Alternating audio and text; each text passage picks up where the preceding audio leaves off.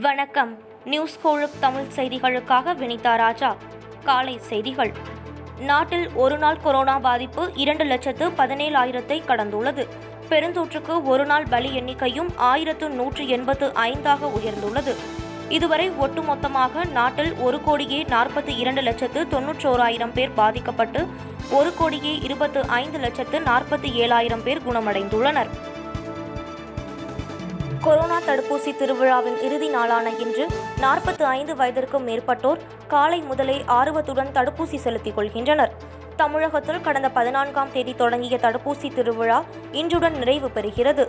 இன்றுடன் தடுப்பூசி திருவிழா நிறைவு பெறவுள்ள நிலையில் ஓமந்தூரார் அரசு மருத்துவக் கல்லூரி மருத்துவமனையில் காலை ஒன்பது மணி முதல் இருநூறுக்கும் மேற்பட்டோர் வரிசையில் நின்று கொரோனா தடுப்பூசி செலுத்தி வருகின்றனர். தமிழகம் முழுவதும் கொரோனா தடுப்பு வழிமுறைகளுடன் பனிரெண்டாம் வகுப்பு மாணவர்களுக்கான செய்முறை தேர்வு தொடங்கி நடைபெற்று வருகிறது.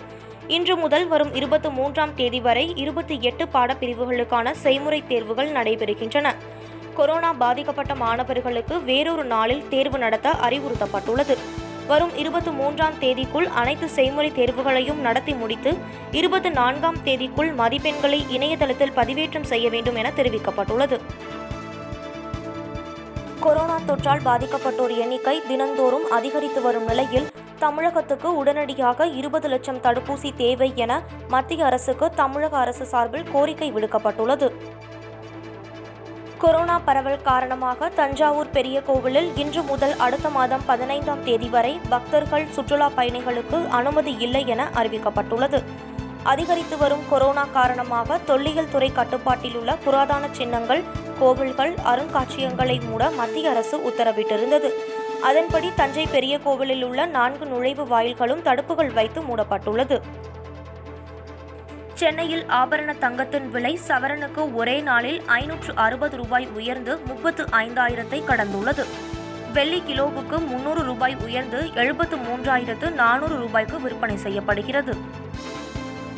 நாசாவுடன் இணைந்து நான்கு விண்வெளி வீரர்களை விண்ணுக்கு அனுப்பும் ஸ்பேஸ் எக்ஸ் நாசாவும் எலான் மஸ்கின் ஸ்பேஸ் எக்ஸ் நிறுவனமும் இணைந்து மூன்றாவது முறையாக விண்வெளி வீரர்களை சர்வதேச விண்வெளி மையத்திற்கு அனுப்ப உள்ளது இந்த நான்கு பேரும் ஏப்ரல் இருபத்தி இரண்டாம் தேதி புளோரிடா மாகாணத்தில் உள்ள கெனடி விண்வெளி ஆய்வு மையத்திலிருந்து ஏவப்படும் பால்கன் நயன் ராக்கெட்டில் பறக்க உள்ளனர் இவர்கள் ஆறு மாத காலம் அங்கிருந்து ஆய்வுகளை மேற்கொள்வர் என்றும் கடந்த ஆண்டு மே மாதம் இரண்டு வீரர்களும் நவம்பர் மாதம் நான்கு வீரர்களும் ஸ்பேஸ் எக்ஸ் ராக்கெட் மூலம் விண்ணுக்கு சென்றுள்ளனர்.